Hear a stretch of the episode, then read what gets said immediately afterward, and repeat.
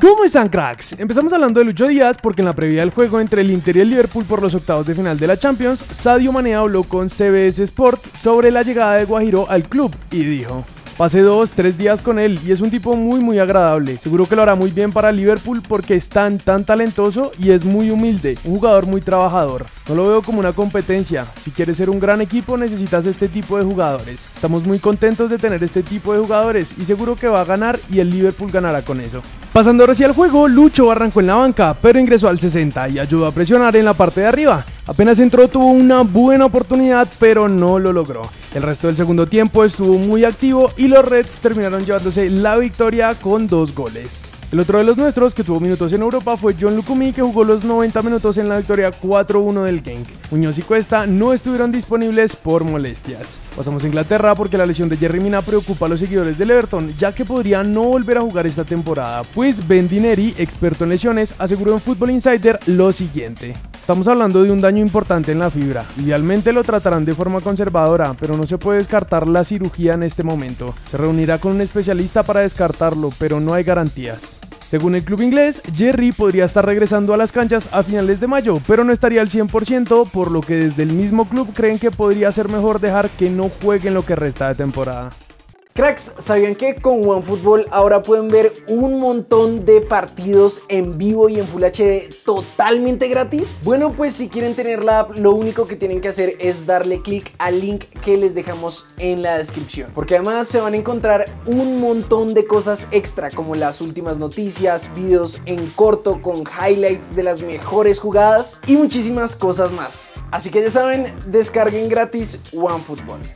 Cracks, ya han pasado algunas semanas desde la lesión de Duván Zapata y como les hemos contado, está trabajando en su recuperación. Sin embargo, su técnico Gasperini habló con Sky Sports sobre la ausencia de nuestro goleador en el Atalanta.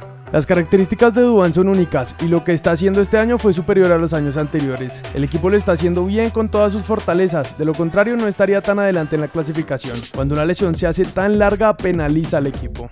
Además, el club anunció que entre 8 y 10 semanas será el tiempo de recuperación de nuestro goleador para volver a jugar con el equipo.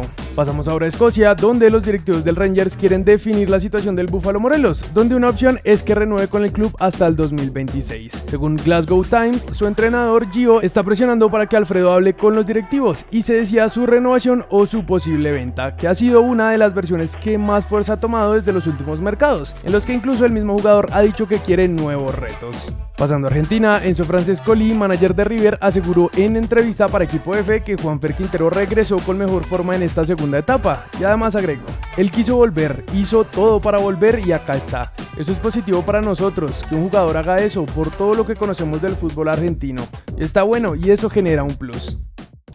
En nuestro fútbol empezamos con malas noticias y es que en el juego de anoche entre Unión Magdalena y Bucaramanga se desató una batalla campal entre los jugadores locales y algunos de sus hinchas que ingresaron a la cancha. Esto ocurrió en los últimos minutos del partido por lo que el árbitro terminó el encuentro antes con victoria para Bucaramanga por la mínima. Tras esta situación, el coronel Jesús Manuel de los Reyes habló con la prensa y dijo a través del PMU se garantiza poder continuar con el partido, sin embargo de manera unilateral se decide suspenderlo de manera definitiva a través de los videos ya se tienen identificados algunos de los generadores de los desmares como también el posible agresor de un jugador. Les recordamos que estamos en contra de este tipo de acciones que no le suman nada bueno al bonito espectáculo que es nuestro fútbol. Recuerden siempre, más respect, menos hate. En el otro partido de ayer, Romario nos contó que Nacional le ganó 2-1 a Envigado con goles de Jefferson Duque y Gio Moreno. El gol del local fue un autogol de Altair Quintana, por lo que su técnico Alejandro Restrepo dijo esto en rueda de prensa. Es la competitividad que tenemos, la competencia interna, en este caso el tema de los porteros, y de cara a lo que viene para nosotros, muchos partidos por delante en torneo local e internacional y los vamos a necesitar a todos. Era importante darle una oportunidad a él. En los encuentros de hoy, Pereira le ganó 2-1 a Jaguares, mientras que Tolima y Santa Fe terminaron con este resultado. Más tarde juega Millonarios contra Águilas Doradas y a las 8 se enfrentan Dimi Junior, así que esperamos nos ayuden con estos resultados en los comentarios. Siempre es bonito enfrentarse a él. Tengo una excelente relación con Falca, dijo Johan Mojica antes del partido entre Elche y el Rayo Vallecano de este viernes. Así se vio James Rodríguez en un partido de tenis en el abierto de Doha. Germán Cano aseguró que estuvo cerca de nacionalizarse colombiano para no ocupar cupo de extranjero y no descartaba jugar con la Cele. Hernán Crespo estaría en la baraja de opcionados para ser el próximo entrenador de Nacional. A Yacer Asprilla le puedo poner a Maradona o a Pele al lado, pero si no suelta el balón es difícil, dijo su entrenador Alberto Suárez luego del partido entre Envigado y Nacional.